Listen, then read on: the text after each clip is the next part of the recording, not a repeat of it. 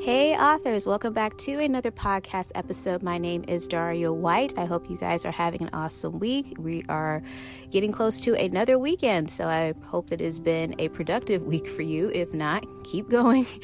For me, it has been a little slow when it comes to my word count, but me personally, I had to go back to the outline to help, you know, in a sense go back to my reference guide in a sense. Sometimes i can i can get lost in a story where i'll just keep writing and then if i get stuck like whoa whoa whoa let's hold off. Let's go back to the outline make sure we're not going off course here. But i want to go ahead and address this because as i am offering match made christmas as a paperback i wanted to go ahead and share with you all some research that i did for those of you that may be wondering you know are paperbacks even still relevant because we live in such a digital world from social media you know emailing back and forth, you know, television, everything is digital now. So, are we really making a smart investment should we choose to offer our books in a paperback? Now, for me, I will say for myself, yes, because for a while I was only offering ebooks. That's what I could do at the time.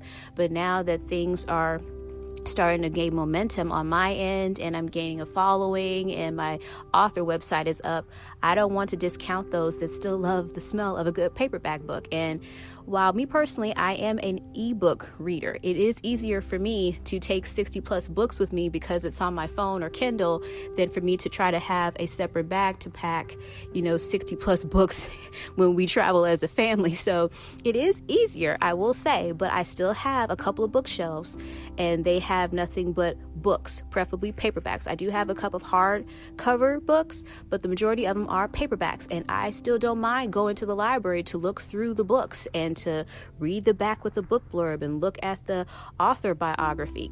I still do that. So, and as I did my research on this, now there are quite a few articles, but just in the year 2013 alone, the ebook industry made up the book industry about 12 to 13 percent. So, yeah, that's pretty slim. But just I think in 2017 and I think possibly even last year, 2018, that that number went from 12 to 13 percent to about 25 to 26 percent. So yes, the ebook industry has grown. And we have seen the increase in terms of how many ebooks are being offered. I mean, you look left and right from Amazon to Apple Books to Barnes and Nobles. I mean, ebooks are coming and coming and coming and coming. So, yes, it is becoming popular, and that may be a preference of some people, but you'd be surprised how many of us still love a good paperback. So, as an independent author, how would you go about doing that? I did share with you guys about me personally formatting my own book. You can pay someone to format for you. If you don't know where to start, you can look at viladesign.net, V I L A design.net.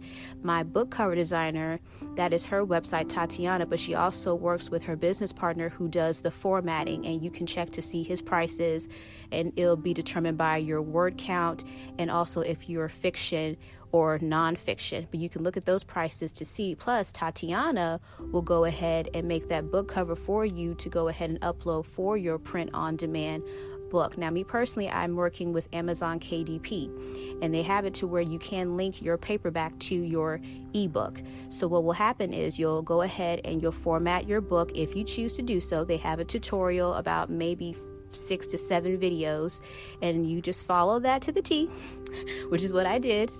And I was able to go ahead and format my book as a PDF file, and I got to see it in a sense how it would look but I still saved it as a Word document with the DOC at the end, and I went on ahead and uploaded it. So it's technically is still a Word document, but they want you to kind of go ahead and export it as a PDF just to see how it looks and how many pages it comes to, because that's what I had to send to Tatiana in terms of page count, and it had to be an exact page count.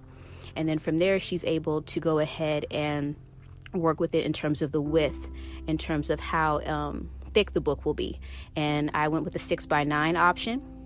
And I also gave her the book blurb slash synopsis and also a little bit about me as the author. You can do a picture if you want, but if not, don't worry about it. But with print on demand, instead of me buying so many copies of my own book, Amazon will distribute it accordingly as readers purchase it. And so that way I'll get whatever's left over in terms of royalties because they'll take the printing cost times the percentages that they use and it'll all work out to where I get the royalties from that. And it'll be linked together so people will see the option ebook price and then paperback price. So I would not negate that. Yes, again, we still live in a digital world and everything is at our fingertips with the click of a button. But I still think the classics never go out of style. And what works and what has always worked is having a paperback or a hardcover copy of your book. So I'm going to see how that works for me. This is my first time offering it to people as an actual book because for a while, like I said, I only did ebooks, but I want to see how the response is going to be once it's available to, for readers to have in their hands. And I may post a picture of it once I get my, in a sense, um, kind of like a a mock copy or my own personal author copy. So it may have the little slash in the middle that says, you know, author copy.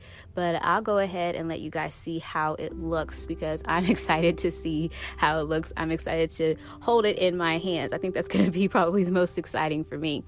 So, again, all this is completely up to you. I've given you some options. Of course, do your own personal research and find what works best for you. But I do think it does need to be considered, especially if you want to be taken even more seriously. Because I think, again, we as self published authors have, you know, shown that we can be professional. We're not amateurish. We have, you know, professional cover designs, and our books are formatted, whether we did them ourselves because we followed a tutorial and it came out nice, or we went ahead and paid someone to do it.